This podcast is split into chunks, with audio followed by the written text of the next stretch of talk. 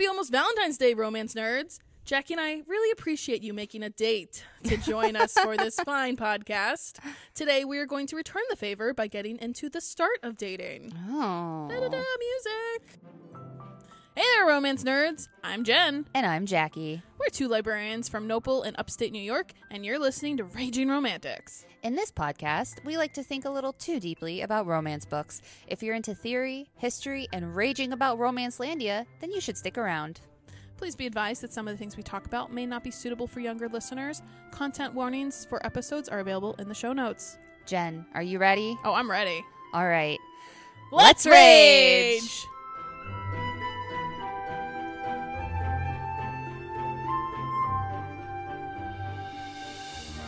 Hey, Jen, Hey, Jackie. I have a joke for you. I'm, I'm and you're going to have to. You're, okay, ready. So, Come on. Okay. College student asked her roommate, How was your blind date? Terrible, the roommate, roommate answered. He showed up in a 1932 Rolls Royce. Wow, that's a very expensive car. What's so bad about that? He was the original owner.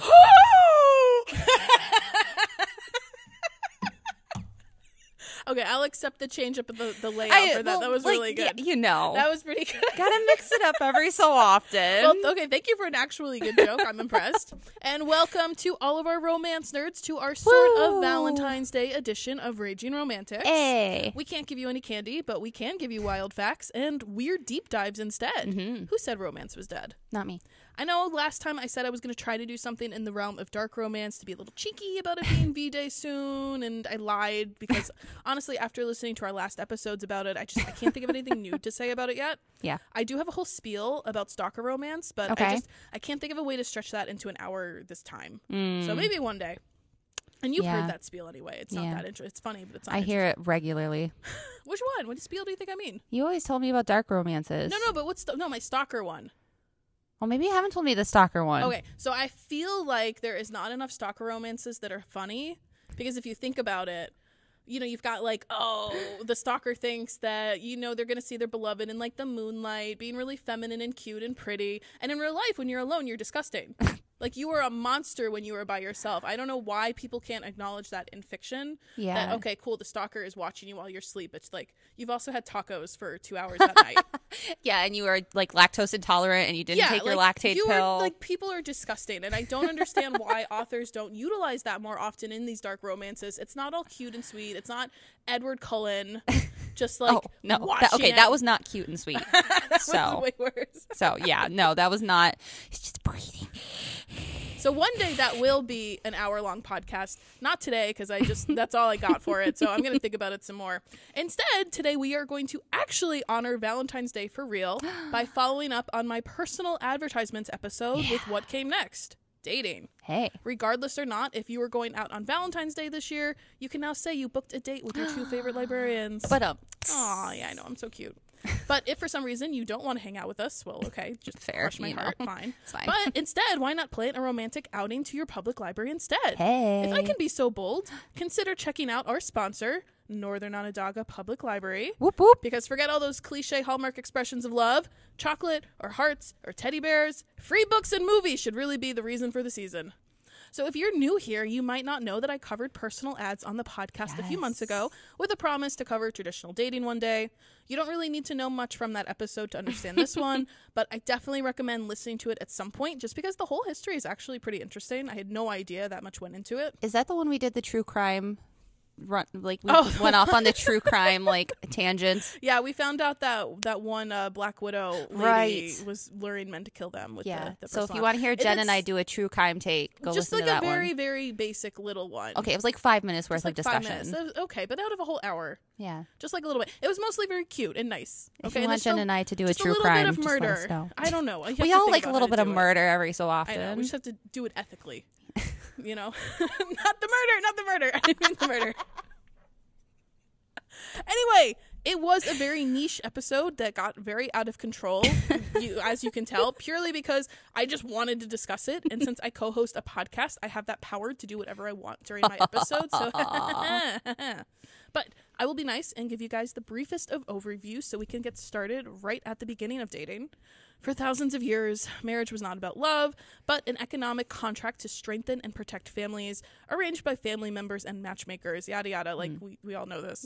If we made up a timeline, the amount of time arranged marriage takes up would absolutely dwarf the itty bitty little period we've gotten used to of courting and personal mm. ads and dating and like personal choice. Mm-hmm. It wasn't until the 1700s that a sort of empowerment of the individual sentiment started to take place, where, among other rights won and societal changes, people wanted to start having some say in who their spouse would be. If not entirely pick them themselves, just because, hey, you know, I, I like this person, I would like this person instead of like, you know, the person who's going to make you the most money, dad. Like the person you're marrying I know, it's wild. Madness. It's pretty crazy when you think about it. Absolute madness. So courting finally comes into practice, mostly among middle and rich classes, where gentlemen callers interested in a young lady would come and visit her in her home, chaperoned by a family member or servant. They would have their opportunity to talk, to chit chat, to play instruments, or have their cute little moments, and decide from there if they wanted to get married. Mm-hmm. Basically, it.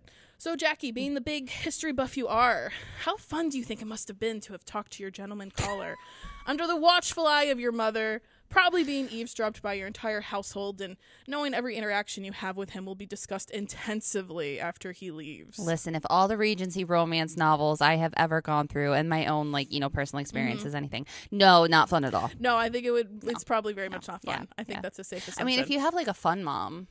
do you think there was that many fun moms in Regency? No. No, it's not Bridgerton. No.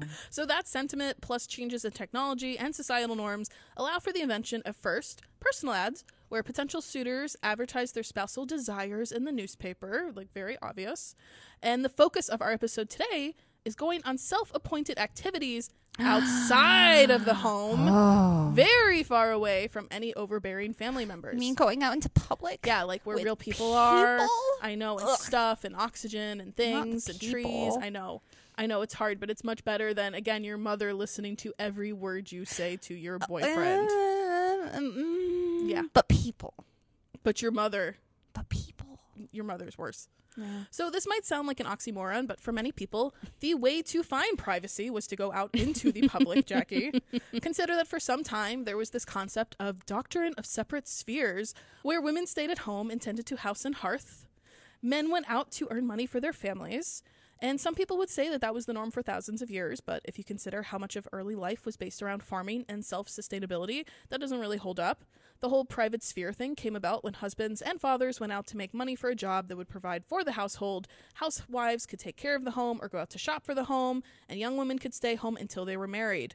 If we're still thinking about timelines, the whole period is just a blip, but some people hold it up like it was true for millions of years. Mm. So, really, there's not a lot of privacy to be found in this private sphere. No. No. Not a lot of autonomy either, probably. No. So there is some overlap between personal ads and dating, but just because of increasing freedom in America for certain groups of people made these things possible to coexist.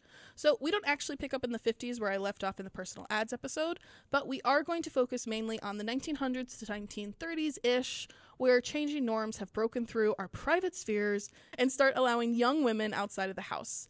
We're also going to be focusing on life in the bigger American cities today, just because that's that's all the research I have. Like I did not Yeah. look into dating anywhere else. I wasn't. I don't really care about Europe. So wildly different, like, Like, across all different yeah, governments, even at that point. and it seems like regardless, dating definitely happened in the cities, just because you have that huge flux of new people. Yeah. and just a total uh, differentiation from the way you grew up. it was such a big period of immigration in the United States that, and even westward expansion too. Mm-hmm. Yep. So it doesn't surprise me that this was, you know, yeah, thing like in the farm city. girls were like, "Hey, Not really. I like, want the city boys." yeah, not really rural Alabama. yeah. So, but starting in the 1880s, young farm girls are leaving their homes in record numbers to try their luck in big cities. Large numbers of immigrants are making their way to America, and just about everyone is looking for work. Mm. America is starting to become a consumer society, so there's new opportunities in factories making products, or as the sales girls selling those products in mm. big department stores. Mm-hmm. I saw a really funny thing about carriages and carriages and the role that they played in mm-hmm. dating and courtship. Of course, we're like now in the point Yeah. of like cars and everything. But there was this really funny note I saw that like carriages were the one chance that women really had for privacy. and if you think of all the carriage scenes and Yeah, romances, that makes a lot of sense. No, I didn't think of that because I started the 1900s. yeah, maybe cars are like the new carriage. Well, know. I mean, they're literally the new carriages, but okay. More women are getting hired to handle domestic tasks, especially women of color, where racism has kept them out of certain types of jobs. Mm. By 1900, more than half of American women are actually working outside of the home in some way, mm. which is pretty impressive. It's definitely not what most people assume, I think. Yeah. People's experiences are rapidly shifting from their small insular communities, where a few decades earlier they might have lived their entire lives with basically the same people and basically the same things to do, to now experiencing these much larger and different kinds of networks of people through work and play. Mm. So, for a lot of people, their parents' way of courting or arranged marriage is just not going to work anymore. You either lack the family or community ties to meet people in the traditional sense, or thanks to some of your newfound freedoms, you just don't want to do it. Yeah, that's true. Like, I'm not trusting my mother to pick out my spouse anymore. I'm sorry. No. Like, Also, no, there were you. so many like new industries in the United Yep. States at this time too that there was this new rise of social class Mm-hmm. that they had to suddenly account for in the dating sphere. Yep. Oh, that middle class is a big deal. And for dating, day. Those railroads, man. so, according to Labor of Love by Moira Weigel, which is where I got the bulk of my research, and it's just a fascinating book. I'm going to talk about it in a little bit. But, Jackie, do you want to guess who were the first groups of people to notice, hey, something weird is going on with all these young people? I cheated and looked I at your know, thing. okay. I'm sorry. Hang on, I'll make a guess. Okay. Um, I want to say older folks. You know what? Actually, that is very close. And Okay. Absolutely, definitely. All those, you know, older biddies are looking out their window like, what are those kids doing? These young whippersnappers. But more specifically, it's actually the police. And, yeah. whoop whoop. in the 1900s, cops are starting to notice, you know, something really weird. Like there's all these pairs of young people spending time together out in the open, getting dinner or drinks or dancing without any chaperones present. Clutch my It's faux pearls over here. So their grand conclusion about what it meant that all these young ladies were going out with all these strange men and letting them buy things for them in exchange for their time and company. Uh, obviously, it's prostitution. so a lot of the first women to go on what we consider dates actually got arrested because the police oh, thought they were participating in some kind of weird new sex oh, work. Oh, you know, I feel like I've heard about this is in really fashion sad. history where they started wearing something specifically mm. when they were on dates. I can't recall off the top of my head, but like something. The bloomers or like the shorter sleeves, It was short. Maybe it was short sleeves or had something to do with their stockings. Yeah. Like if they wore that, they knew maybe they knew they weren't. stockings. Yeah, Or like the ones with the line up, The line, the was a little more like risque because you could see the steam. yeah, There's a lot of ways that we like signaling. yeah, that we've caused the older generations to like wring their hands over the Yeah. younger. Like, what are they thinking? Yeah, Yeah. no, and definitely bathing suits were a big reason why Yes. got arrested. And you know, yeah, if you take your date on a trip to the beach and it's not uh, panty looms. I learned about bathing machines the other day. Here's like a fun little tangent for you talking about swimming and swimwear and scandals.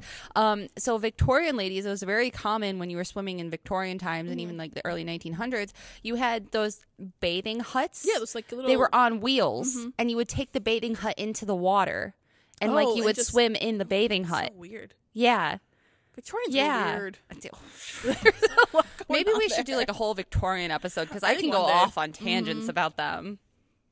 It was beautiful. Wow. Well, luckily that is not what is happening here because they're trying to get out of the house. They're not bringing the house with them. yes. So just again, let's let's bring it back to these poor poor sad cops. Think about their perspective. They're so confused. There's no know. bathing houses anymore.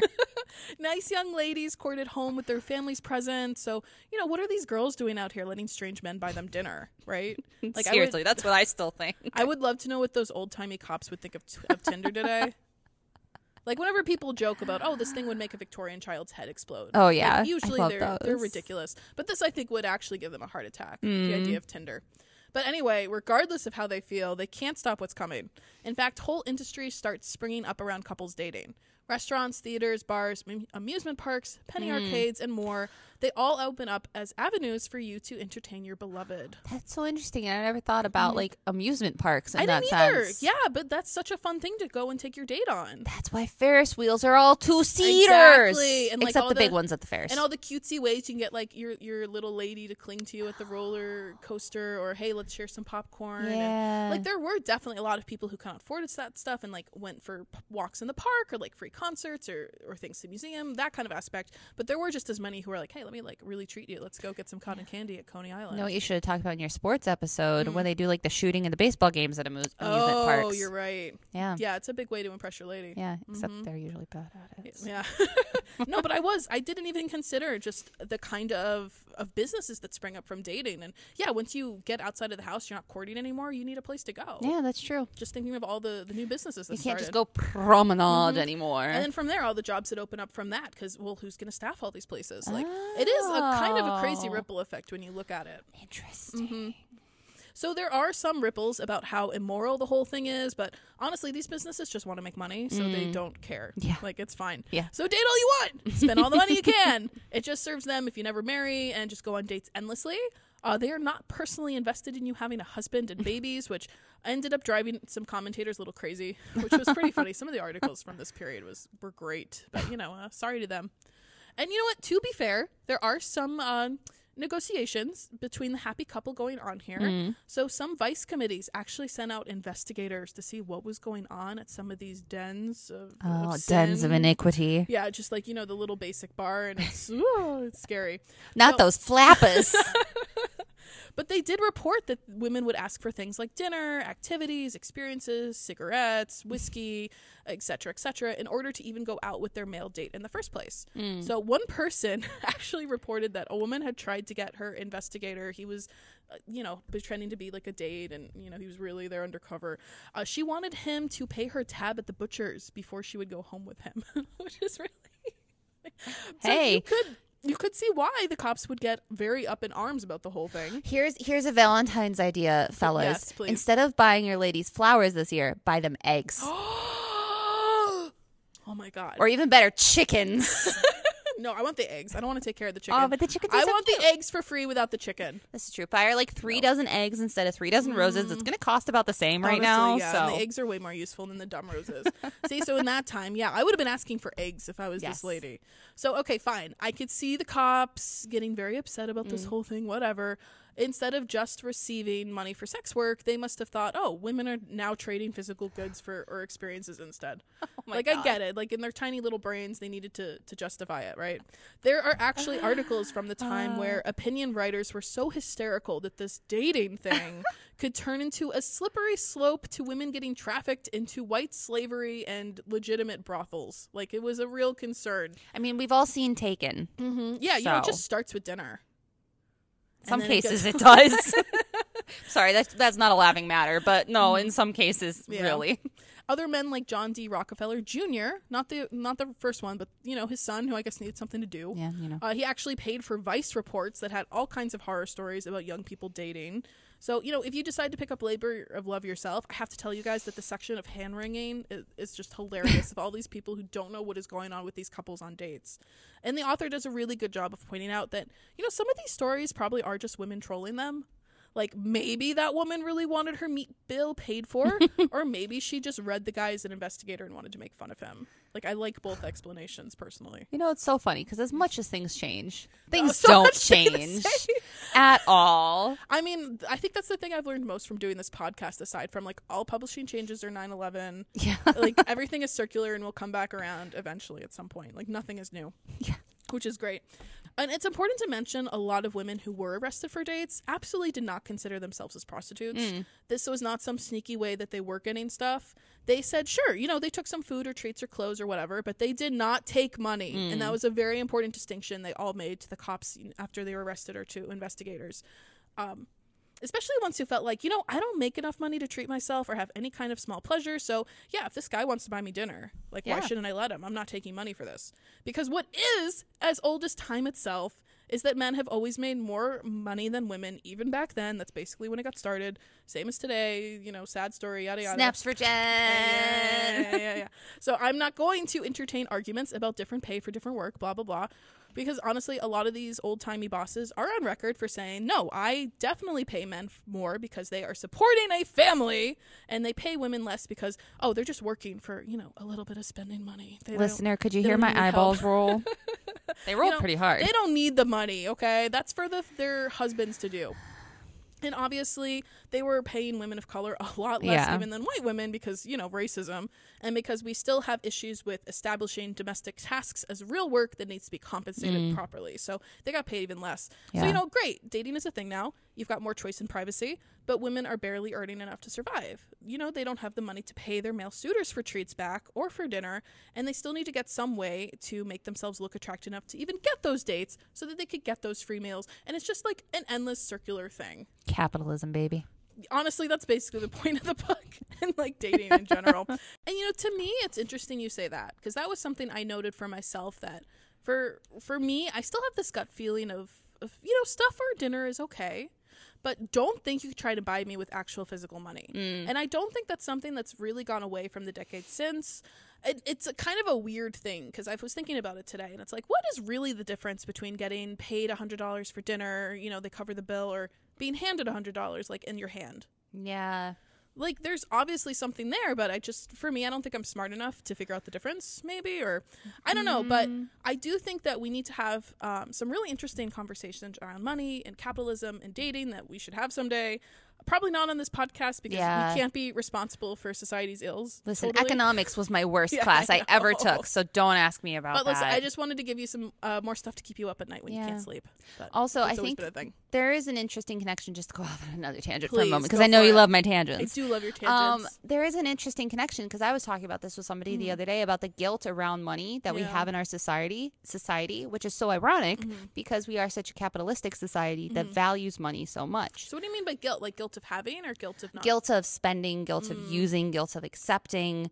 Um, and I think that a lot of that goes into classism Mm-hmm. and like what social class and economic status you were raised in. There's a lot of guilt around your bank account and you know how much money you spend spending money on leisure Yeah. items versus spending money on food Mm-hmm. or like necessities like that and yeah there is something interesting there because you know like you said take me out on a date buy me a hundred dollar steak. Yeah. like thank you. That's Mhm. excellent. Cool, we had you. Mm-hmm. a great night.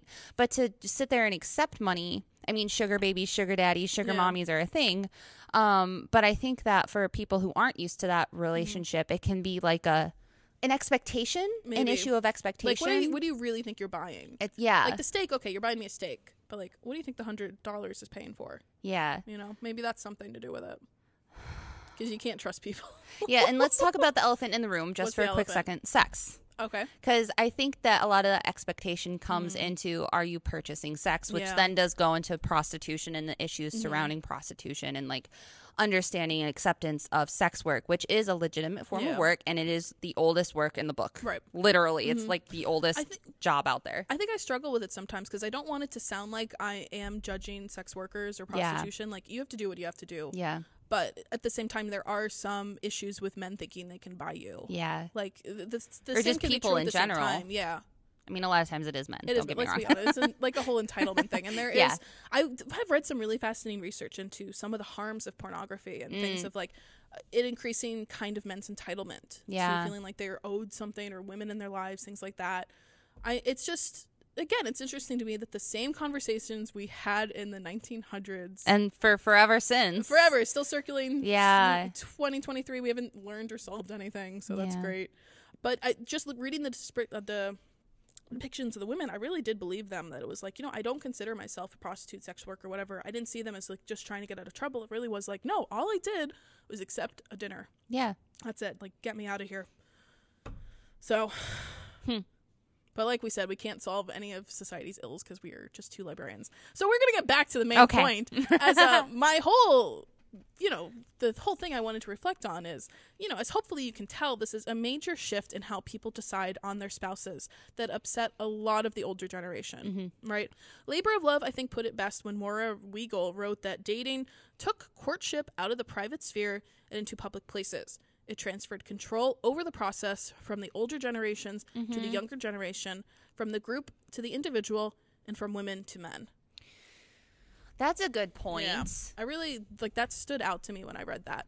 And I think especially the women to men kind of got to me because up until that point I was always like, oh, you're stuck at home, you don't have any choice, like it's all stuck. Like I didn't see that there was some some little bit of like, well, your mother is really helping you through this. Like they are coming to you. Your mother is kind of like the gatekeeper because they have to ask for her permission first and like your servant and you. There is kind of there is there is a little power in calling. It's not totally backward like not totally i don't know what adjective i want to find but it's not as bad as i think hollywood movies have made it look maybe. Yeah. I mean, definitely there is a lot of awkwardness with the privacy thing, and for me, like, my mother never will get to eavesdrop on me in that sense. but I mean, I mean, there is still matchmaking. Yeah. Obviously, there's still matchmakers in Mhm. today's world, and even in you know, they're they're all over the place. Especially with certain communities like the Hindu and Yeah. the Jewish communities, do still heavily rely on matchmaking. Mhm. But love matches are, I think, are much They're more still highly becoming regarded. really big. Yeah. no, it's like like every single generation, it's more and more no love Yeah. matches. Yeah, Yeah. And I just I don't really know where I was going with that thought. But okay. I, I was thinking of like the women arranging matches and the books I still read because there's Yeah. a lot of like a lot of the books that feature Indian characters um do feature matchmaking and the matchmaking is usually always like some meddling mama as they would be called in the Bridgerton books, meddling mama. right. Um, and then I just read a really good one that's an Armenian book that comes out. I think it comes came out January thirty first. So by the time you listen to this, it's already out. It's called Sorry Bro, and the woman, the main character, breaks up with her very bad ex boyfriend. Like he was just a terrible boyfriend, and her mom is like, "Okay, so now I can matchmake for you." Oh, nice. And like, so she sits down with her mom and her sister and like arranges mm. her whole like dating portfolio. I think for me, it kind of stood out. Oh, you know, as great as dating kind of seems on the surface sometimes, sometimes Sometimes. there's definitely some things that have been lost. Just Yeah. thinking about. Okay, I I guess I shouldn't think of it that way. Maybe I am setting myself up for failure by being like, "Oh man, we really missed out when when men were coming to our houses and our living rooms and I'll tell you what, I feel like I missed out. yeah, and that kind of a thing. so maybe that's my own prejudices or bias or something. But just that line, yeah, when like, okay, so there is greatness of like individual, but then Yeah. you know maybe you lose a little power too, especially considering how much work dating is. Right. But it takes a little bit. But eventually, the older generation does calm down slightly about dating. Even strict parents kind of just assume that, you know, there's only so much trouble their children can get into in public. Mm. So it can't all be that bad. And children finally have some privacy to get to know their beloveds outside of their overbearing family presence. Marriage is still the ultimate goal for most people at this point. But, you know, couples are also enjoying having fun with each other, going out and spending some money. Yeah. Mm-hmm. I'm having fun. and having a lot of fun. Some people. Yeah.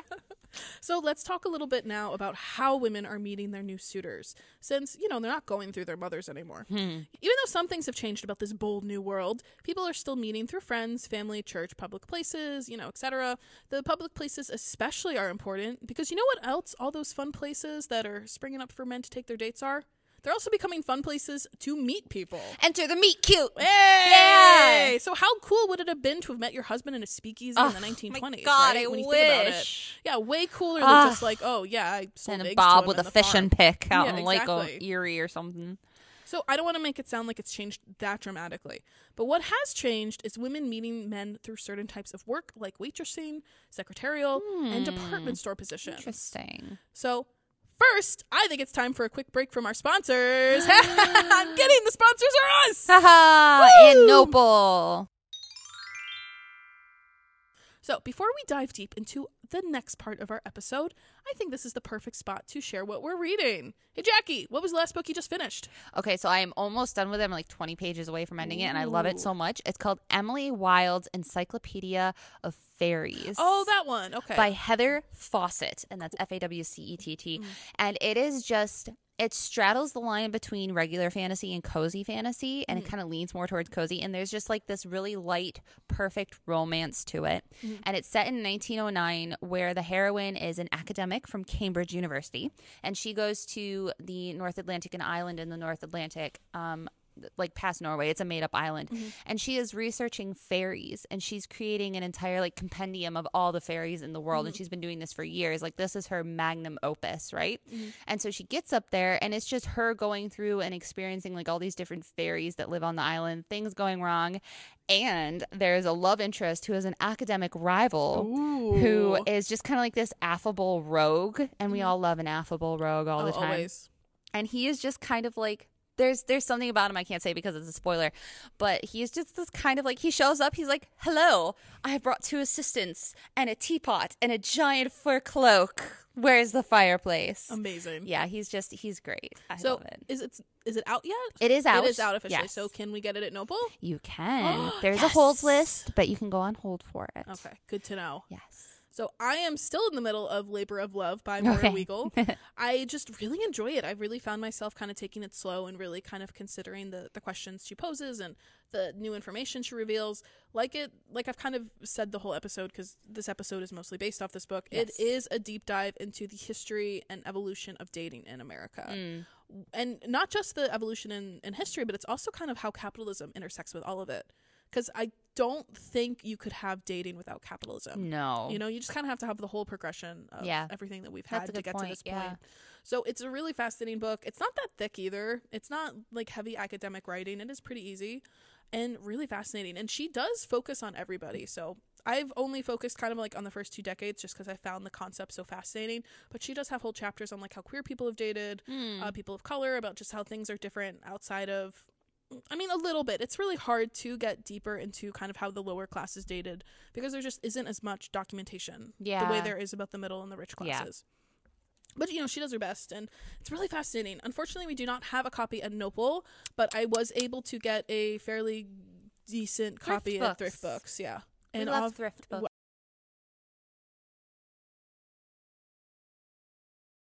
I love thrift books, and as always, you can always go to a actual bookstore too, and I'm sure it'll be there too. It's a popular book. Yeah. Um, a lot of people actually uh, talked about it just in general.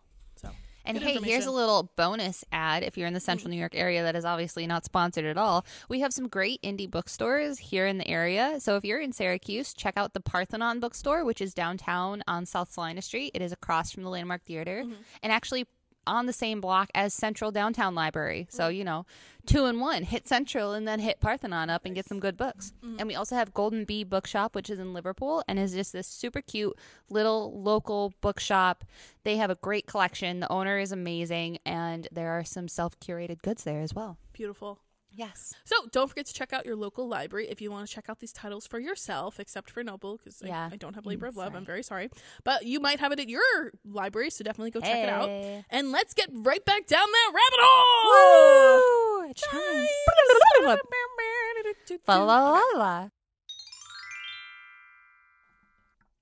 Thank you for that brief interruption, Jackie. Always know. super fun to know what you're reading. But now I want to spend some time talking about Sale Yes, Girls please. specifically. Because while, yes, we have absolutely met our future spouses through work before, and we will until society collapses and we don't have jobs anymore. God, please come soon. Amen. I mean, I shouldn't joke about it. I would die in the, the apocalypse. So you never mind live that. on the farm with me. It's Oh, fine. thank you. Yeah, you're okay, I'll try to make myself useful. I'll see. You just have to deal I'll with the chickens. That's you know what I, I get to eat the chicken eggs. I'll be fine with it. But I do think something important is shifting for women who work behind the sales counter in these department stores that I do want to kind of talk to you a little bit Mm, mm-hmm. In the early 20th century. Mhm. Yeah, Okay. so we're still in the 1900s, 1930s, Okay. roughly. Okay. Okay, so the first department store is believed to have been invented in the early 19th Mhm. century in Paris, which pretty much tracks with what we've been saying about you know, the Industrial Revolution and progress and yada yada, progress in Mhm. quotes. And the concept was brought over to Philly in 1875 when John Wanamaker filled it with a collection of specialty items from different brands. And Mm. fun facts from the Britannica, he apparently invented price tags. So, you know, good for him. I was kind of surprised nobody had done that before. Curses on him, because then we know the Oh. price. and like, because then you can barter if you Yeah. don't know the price. true. You Also, I want to talk room. about made up last names. Oh, Wanamaker? I. Wanamaker? I checked twice. That's apparently a real name. Okay. I don't know from where. I can't, I don't know. Wanna make her? Wanna Wanamaker, I don't know. Wanamaker price tag? okay. Sorry. no, that was good. I like that. But I do want to make more department stores. Okay, okay. Right? Because they start springing up all over the country in big cities. Mm-hmm. Of course, it's kind of the blueprint. By offering all sorts of items, ready made clothing, household goods, beauty products, furniture, yada, yada, yada, just like everything under one roof with all types of specialty services offered, Mm-hmm. it ends up really changing the way people shopped and worked. what sort of specialty services are you talking about? So things like gift wrapping, Oh, okay. things like advisory, Tailoring. tailoring, uh, um, having like an advisor there to shop and give you. Oh, okay. Like of- personal shopper. Yeah, so Okay. there's like, like kind of these little things we're sort of used to. Uh, people to carry your packages. That's a good store things. Yeah, that's a good point because, of course, we were just talking about class and like um different social spheres, and of course, butlers Yeah. and like um not hand handmaids, not Yep. handmaids. What were they called? Ladies' maids. Sorry, we aren't medieval this time. Mm-hmm. Ladies' maids like became less and less of a thing as the 20th century Yep. goes on, and so now you find these same services in department stores. Exactly. So you rich people still need somebody to carry their stuff. Fun fact about buttons and zippers the reason that men's buttons and women's buttons Mm-hmm. go from different sides is because men um, usually did their own buttons Mm-hmm. up, while ladies had ladies' maids who would do their buttons up for them. Oh, cool. There's Good your fact know. of why when you put on your um, male partner's jacket, the zipper is on the wrong side. It's annoying. So annoying. And the they. buttons, and you're like, I ca- I can't do this.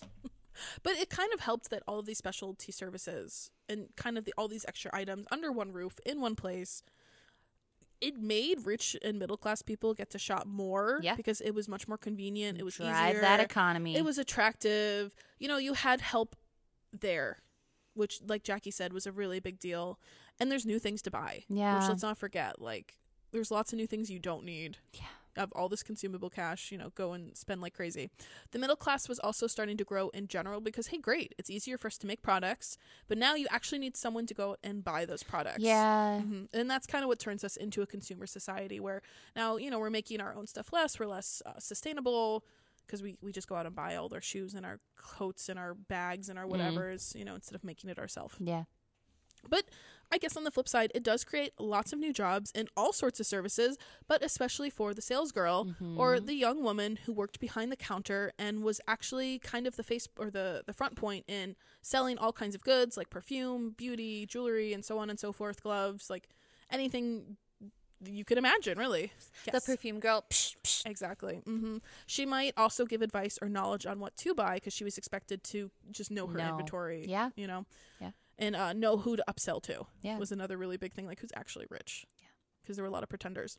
So it was common knowledge at the time that a lot of the women who worked as sales girls hoped to use her position to snag a wealthier man. Also acceptable, any eligible man, basically. Working for a department store, especially though, put her on display in a public, acceptable way Mm. which is a really important thing.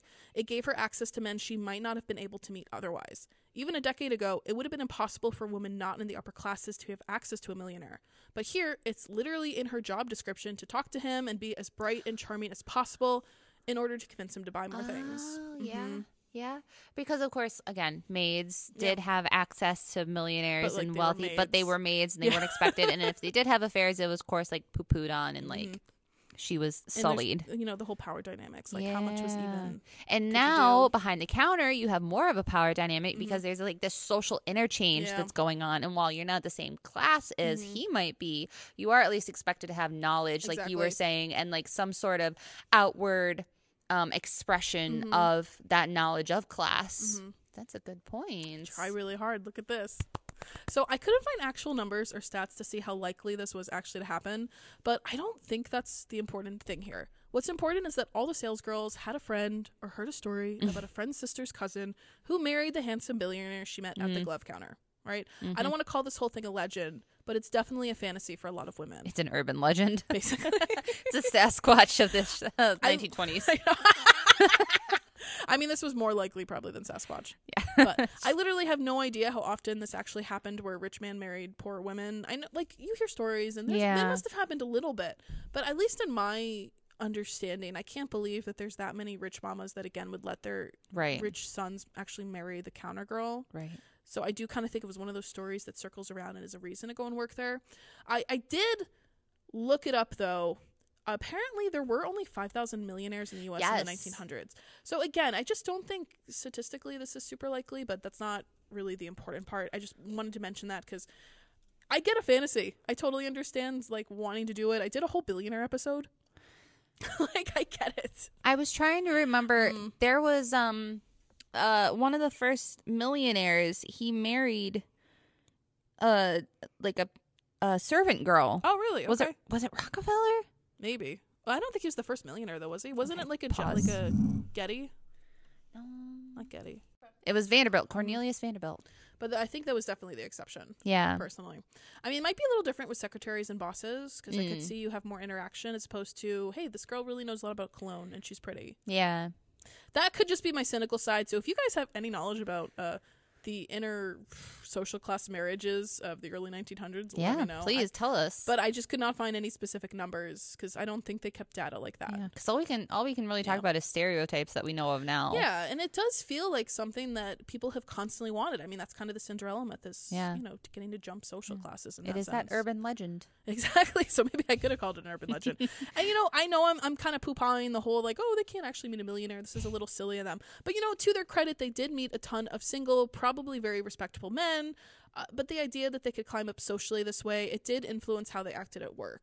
Of kind of the hope of like, oh, I could be a rich man's wife. This is very true. So this was one of the first times in history it was actually possible to dress above your station. Mm-hmm. Clothes are becoming cheaper and they are much more stylish. So the sale girls actually could outfit themselves like the millionaire's wife they were dreaming of becoming. It was much easier. It was another change to the calling days where women were encouraged to dress modestly and plainly so their suitors could focus on their souls. Like the souls in their body, not the soles of their feet. Oh, oh, no feet stuff, please, Jen. Beauty products are now becoming more accessible too. The Victorians might have liked a natural face to show off their uh, good health, and they judged women who did heavy, elaborate makeup as actresses or sex workers. But women in the 1900s did not agree. Making your face up was seen as not only a way to make yourself prettier, but to signal to your boss that you had a positive, cooperative attitude. Like, see what I'm doing for you? Look at all the stuff I'm putting in my face. Thanks you again to those flappers. Yeah, thanks, flappers. So there is more of your hard-earned money though spent on makeup and beauty supplies. Yeah. Like this all is goes hand in hand together. Not to mention like personal grooming. yeah, bosses in particular were concerned about the look of their sales girls, Mm. just like you said. Some departments actually had rules about how you should take care of your hands, your hair, your face, your clothes. There was this one story in the book where she actually had a regulation hundred strokes with a certain type of brush of her hair, and then she had to go home and like fix her manicure. Yeah. You know, to make sure that her hands looked really nice when she was handling the product. Well, that's there's isn't there like a legend again a legend about the Chanel stores in Paris Mm. and the Hermes stores still like being like no you have to look this way you have to wear this color nail polish and like this specific lipstick Oh shade. yeah, I mean, there's still a lot of places that have these kind of rules. I remember too in France, they got in trouble because they wanted to require women to wear high heels to work. well, it's like in what Missouri right now where women have to wear dresses in state Mm. Oh, office. I forgot about that. Yeah, yeah, they wanted to ban. I think they were Suits. You were allowed to wear suits, but they were really fixated on shoulders. right, you couldn't wear short sleeves. That's what it was. And I feel like pants. There's something with pants. Maybe a certain kind of pants. I think it has to be like a fancy Yeah. slack, Oh, that's true. Yeah, something okay. like that. But of course, it's just directed at women. It's Yeah. like very stupid. Maybe like, hopefully by the time just- this episode comes out that'll be overturned. I don't but know. It's just so stupid. Who cares about shoulders? I don't. I've never understood the shoulder thing. Can I just go on this tangent yes, myself? please like, go off the tangent. What, what is so attractive about a shoulder that you have to like be really concerned about covering it up? Honestly, it's the bra straps. Really? Yeah, that's, what it- why. But like, you could just have this part. I know. And currently there is so here's a fun little fashion thing for you. Yeah, there is please. currently a revolution going on against bras Right. because more and more women are like anti-bra. Yeah, especially or- after COVID. but like um so when bras brasiers first Mm-hmm. really started coming out in like the 1930s were like the big thing after the corset um it was seen as a symbol of you know they were lingerie and so if you saw the bra strap you knew what kind of lingerie they were wearing God. And so by seeing the bra strap by seeing the shoulder you knew that they were wearing brasier But you know, if they weren't, wear- tatas. but you know, if they weren't wearing bras, they would still have things to complain about because like you're sagging. exactly So like, just shut up and deal with it. yeah Why is this such an offensive? thing? I'm not going to start. Sorry. I'm No, it's okay. I'm It's just like, Ugh. but anyway, point being, one person, I don't, I want to say I liked her, but I liked this quote she said. Susanna Crawford was a beauty and health and kind of like a lifestyle author at the time. She, I really liked it when she said, you know what, beauty is no longer vanity, it is use, Mm, which I thought, i like that yeah. I mean, I hate that it's right, but honestly, I mean, because like when I put on like, I wear makeup like on a Mm-hmm. normal daily basis to work, mainly because I have giant bags under my eyes. But whatever, that's neither here nor there. Like if I go an extra step, like Mm-hmm. if I put on like winged eyeliner or like a certain shade of lipstick, I'm like, this is my war paint. This is my I am doing this because I need confidence or Mm. Yeah. because I feel like vicious today. So yeah, I like that. it's fair. useful. See, and for me, that's not how I read it because I don't wear makeup. Yeah. To me, it was like, you know, you use what you got. Yeah, no, and I know? think in this case she meant it's like of Yeah. use for like, But, snagging. That's, that's true because it's like of of use however you need it. Yeah, exactly. Because when I was thinking again, like Victorians, because we base so much stuff off them, Yeah. where again they're like, no, you can only be natural looking. This is disgusting. What are you doing? And then I mean, also back then there was arsenic and Yeah. you know mercury I mean, in very, it was the a very- makeup and lead. Yeah, I know it was a good idea not to use makeup. Yeah. back then. but just kind of these shifting ideals, and here we are clearly moving away from our or, from our older ideals of character and morals, and now it's no. If you got a good face, use it. Yeah. You know, it's not anything bad. It's uh, it's not vanity. Maybe it is vanity, but it's an acceptable vanity. It's an acceptable sin. Again, it's so cyclical because it's like this was what it was like during the French Revolution with makeup Mm-hmm. Yeah. and perfume too. hmm Okay. Anyways, Things never change. they never do. we just rediscover stuff and act like it's something special. Yeah. All those like coarse fashion styles that Yeah. Mm-hmm. are going around right now, are like witchy core, cottage core. Those are all just harkening back to like Yeah, back to them. the 1990s hmm or whatever. 1900s women might feel more comfortable now with cottage Yeah. core. hey, Hobbit core, I am all for. Give me the apron and the skirt and the bread, and we're good to go. Well, just like us being concerned with our looks, so were sales girls. okay, so they had to be concerned with their looks and their appearance in a way they didn't have to back on the farm. Mm-hmm. But now, not only do they have to be cute, they also have to express personality and what they like in ways their parents did not have to care about when they got married. Yeah. So, yay. One of the benefits, or you know, maybe disadvantages of this new dating world is that it's now important to your date about what your personality is like and what you like. To be as blunt as Moira again, because I really like this sentence again. I don't mean to quote her so much, but I was just Hey, like, no, she's good. I had like yeah. a lot of like mind blowing Epiphanies. things. Yeah. So for most of human history, the idea that a preference for one consumer product over another could serve as a predictor of romantic compatibility between two people would have not made any sense. Hmm. Which I found pretty blunt. I don't know about you, but that struck me just when I remember back to all my friends being really upset that like their date hadn't liked the same music or Yeah.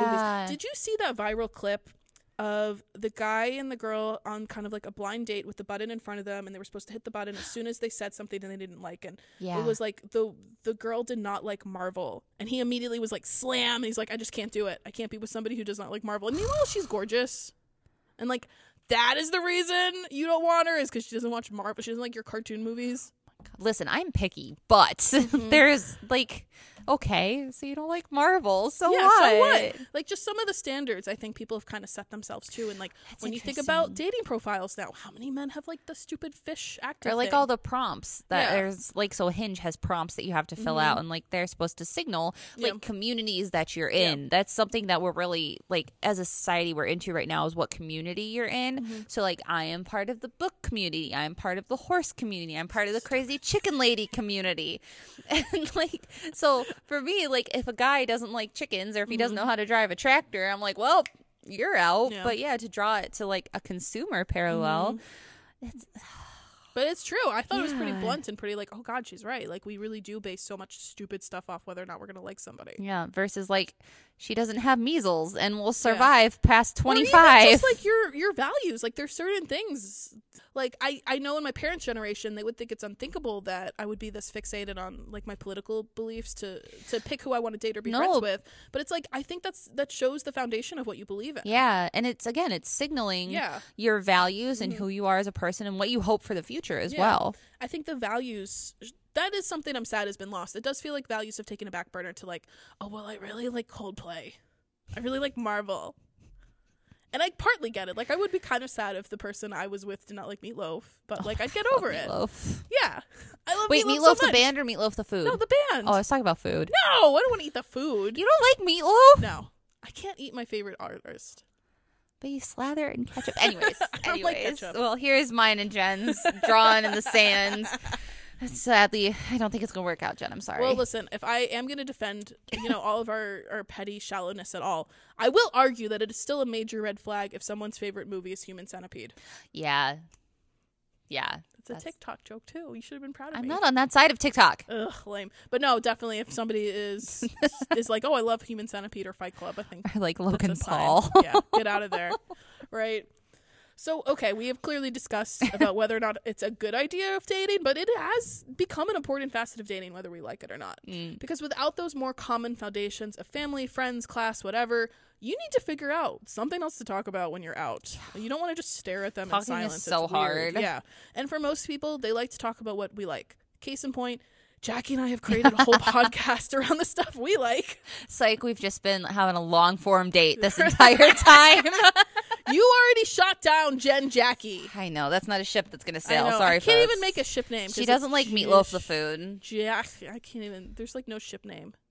Jackifer. if we do my whole, I'm not getting off two track. I'm not. I'm not getting off the path. Yaki. So.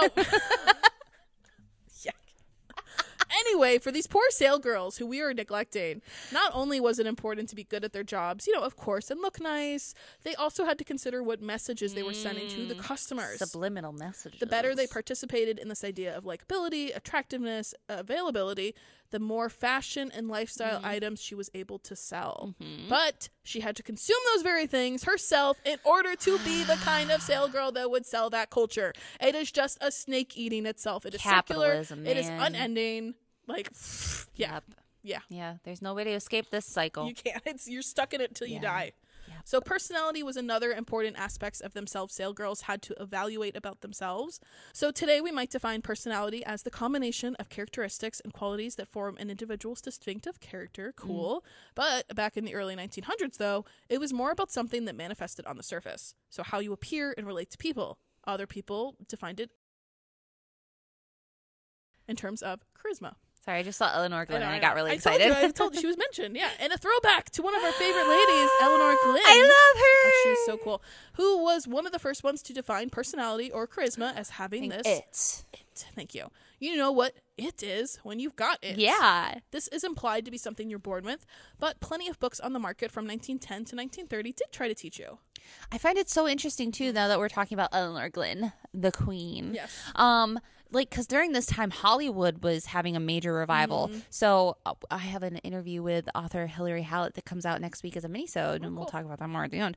Um but in, like during this time Hollywood revival and how popular these Hollywood women were getting and how Mm-hmm. like likable and obtainable and un- unobtainable and sexy they were getting um, and how much that could have influenced you know sales girls and what they were trying to reflect in the idea again of it Yeah. Because these Hollywood like Clara Bow, they were it. They had Mm-hmm. Everything that these girls wanted to be. They actually talk about Clara Bow in the, the book and like exactly the qualities she was striving to have so she could be Ah. the it girl and what sales girls were expected to have so they could sell a lot of stuff. Carry on. So they very closely studied their customers and their coworkers to establish the best ways to present themselves. Mm. So suddenly their strategies women are expected to employ if they want to make a sale or get a man. Before dating, the last thing you wanted to do was work to win a husband. Now it is very much expected. Mm. that so sucks. I hate to keep quoting Moira, like this is the last time, but I loved this line too where she said, The shop girl pioneered the practice of activating sexual desire in order to make consumers want to buy Mm. anything and everything, whether or not a product has anything to do with sex. Mad Men. So I did really want to focus a lot on shop girls first, just because the whole chapter was really interesting, but I also felt like it answered some questions I'd had about this whole concept of where sex selling comes from and how pervasive it's all immediately become, like immediately, because this stuff has only been a little over 100 years old. Yeah, because originally we were is. actually selling sex, and now it's you're selling the idea of sexy and what it Mm-hmm. could epitomize, and like how you could become the next big thing, the Yeah. next it through this idea of sexy. Mm-hmm. So everything had to be this attractive quality. I think this is where we get a lot of that modern aesthetic that a lot of people Yeah. are striving towards. Is this idea of attractiveness through your display of esthetic Mm-hmm. And it all happened because of capitalism in the early 1900s. Who'da so, thunk? Thanks, guys. Boo! Cool. So I hope you guys enjoyed that little piece about shop girls. I know it seems a little niche and, and very deep divey, but you know I don't care because it's my episode. Hey, we like deep dives. that's really what I wanted to focus on. So I would love to come ah. back and revisit this book because there is still a lot I want to say about dating, but that is basically the foundation. Hmm. So this is something you can come back to when you're kind of wondering, you know, like where do we go from here? Where this is where it started. yeah, So I like it. there you go. Good job. That was a little bit of something and uh, something fun to think about on Valentine's Day. Yeah. There you go, guys. I hope you guys don't get arrested. Yeah. Um, so don't forget to tune in next week after this comes out for, like I said, I have an interview with Hilary Hallett, who wrote the book Inventing the It Girl, which is all about our favorite idol, Elinor Glyn. Um, and then after that, I am going to be doing another history episode. Woo! Nobody's surprised. So Cool. cool. Yeah. It's beautiful. That's all I got. Okay. Well, thank you guys so much for indulging us, and we wish you a happy and safe Valentine's Day. And Galentine's Day. Valentine's Day. Yeah, don't forget your friends during all of this, by the way. Friends are way cooler than boyfriends. And if all you want to do is curl up on the couch with some, you know, if you like chocolate, some chocolate or whatever floats your boat, and just have a you time, Mm-hmm. Be your own Valentine. I mean, I'm going to Memoir Book Club on Valentine's Day. Oh, that sucks. I'm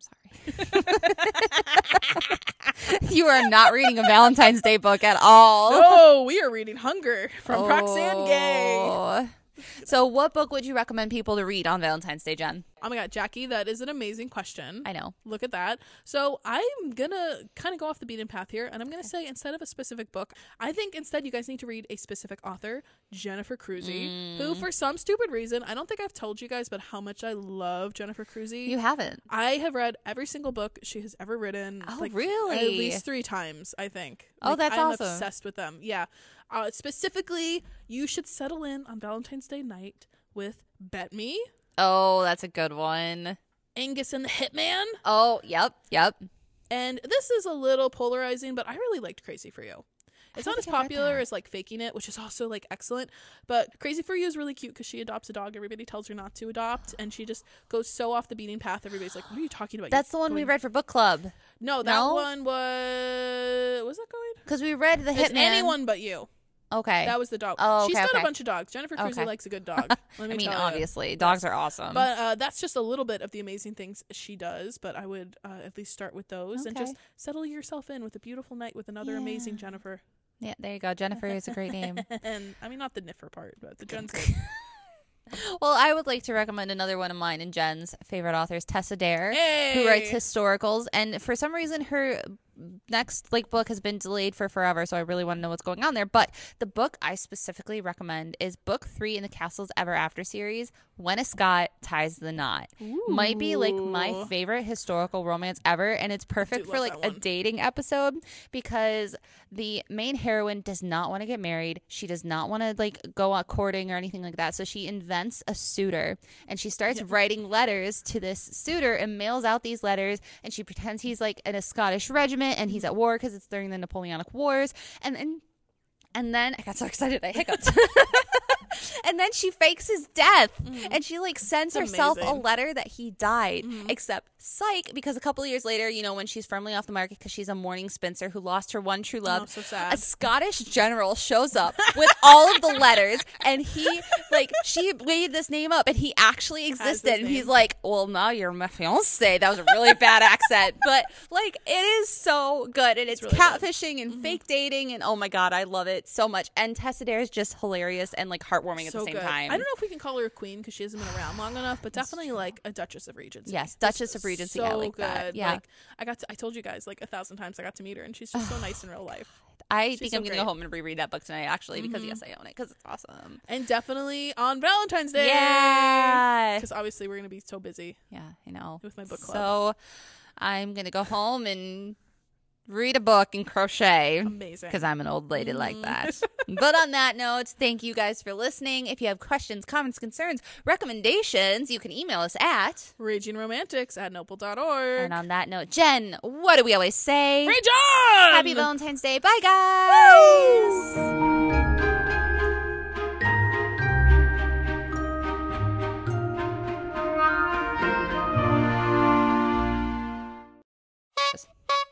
Testing. Okay. Is it beautiful? It's beautiful. Is it perfect? The Okay. histogram is lovely. I am going to turn you up a little bit. Thank you. My throat's better this time.